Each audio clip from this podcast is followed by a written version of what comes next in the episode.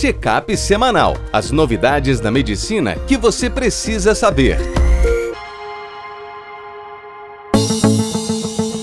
Olá a todos, meu nome é Ronaldo Gismondi, eu sou editor-chefe médico do portal PebMed. Bem-vindos a mais uma edição do Check-up semanal com as novidades da medicina que você precisa saber para começar a semana atualizado. No programa de hoje, a gente vai falar sobre ketamina para ideação suicida, prognóstico do supra de EVR no doente com dor precordial, tempo de tela e autismo, diretriz para picada de mosquito na pediatria e opções de tratamento na endometriose que foi operada. No primeiro texto, Rafael Lisboa, que é da nossa equipe de clínica médica, opção para tratamento de ideação suicida grave, o uso de ketamina intravenosa. Existe uma média de mortes de 700 mil pessoas por ano por suicídio, número que a gente considera que aumentou durante a pandemia.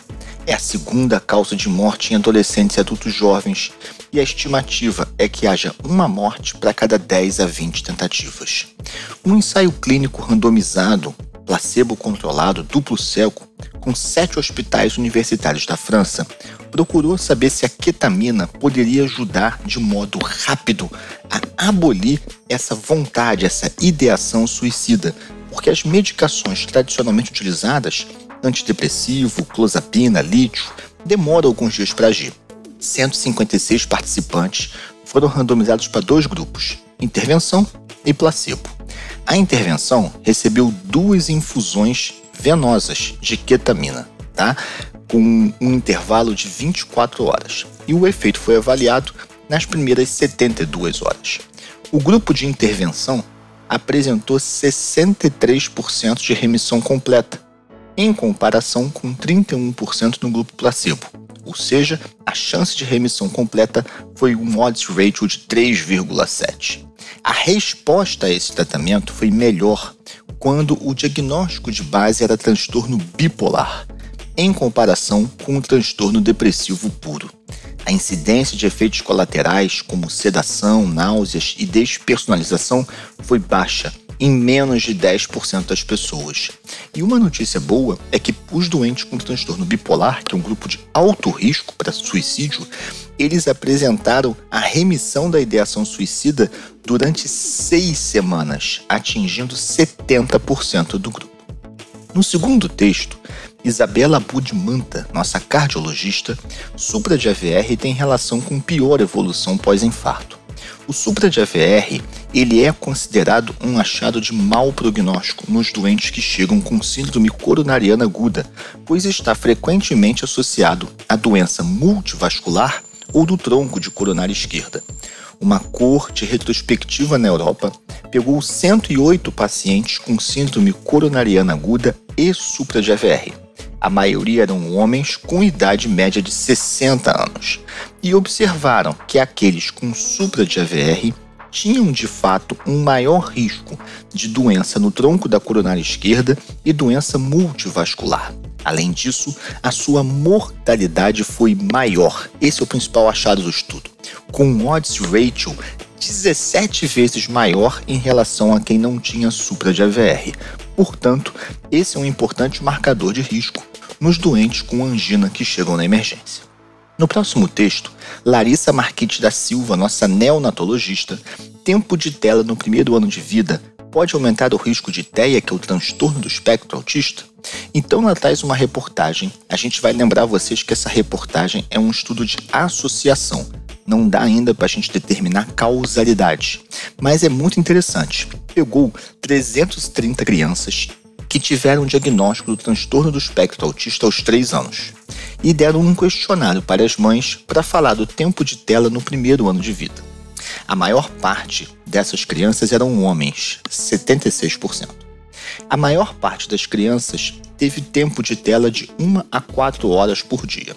E o que, que eles observaram? Apenas nos homens, mas não nas mulheres, um tempo de tela maior do que uma hora por dia estava associado com maior risco de ter o transtorno do espectro autista. E quanto mais tempo na tela, maior o risco. Só não dá para a gente falar em causalidade ainda. Pode ser que seja associativo. Será que as crianças com espectro no primeiro ano, os pais usaram mais tela para distrair porque a criança estava irritada? né? Isso é difícil da gente saber, mas que é algo a ser investigado, com certeza.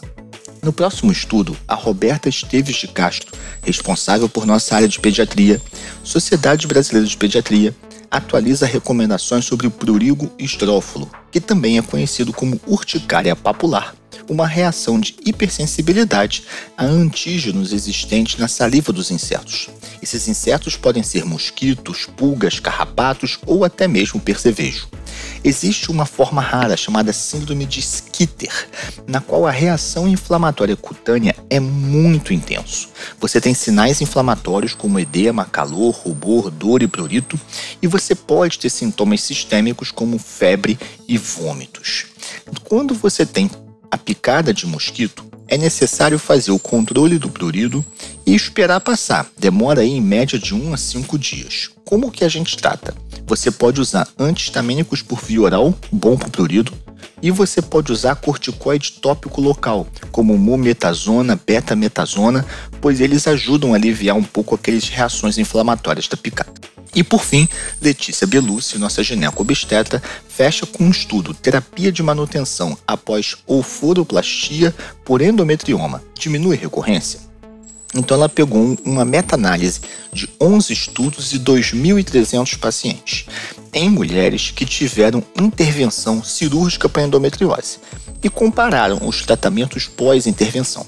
Eles compararam agonistas do GNRH, o Dienogest, que é um progestágeno super potente para isso, a pílula anticoncepcional tradicional combinada, né, estrogênio com progesterona, e o DIU com levonorgestrel. Desses quatro tratamentos, o GNRH, o análogo de GNRH isolado, não obteve uma remissão adequada da endometriose no pós-operatório.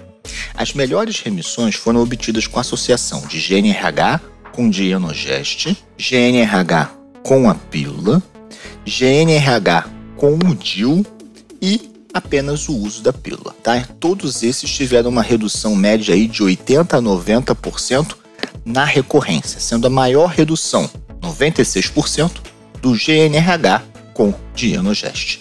Se você quiser se manter atualizado, acompanhe a gente www.webmed.com.br.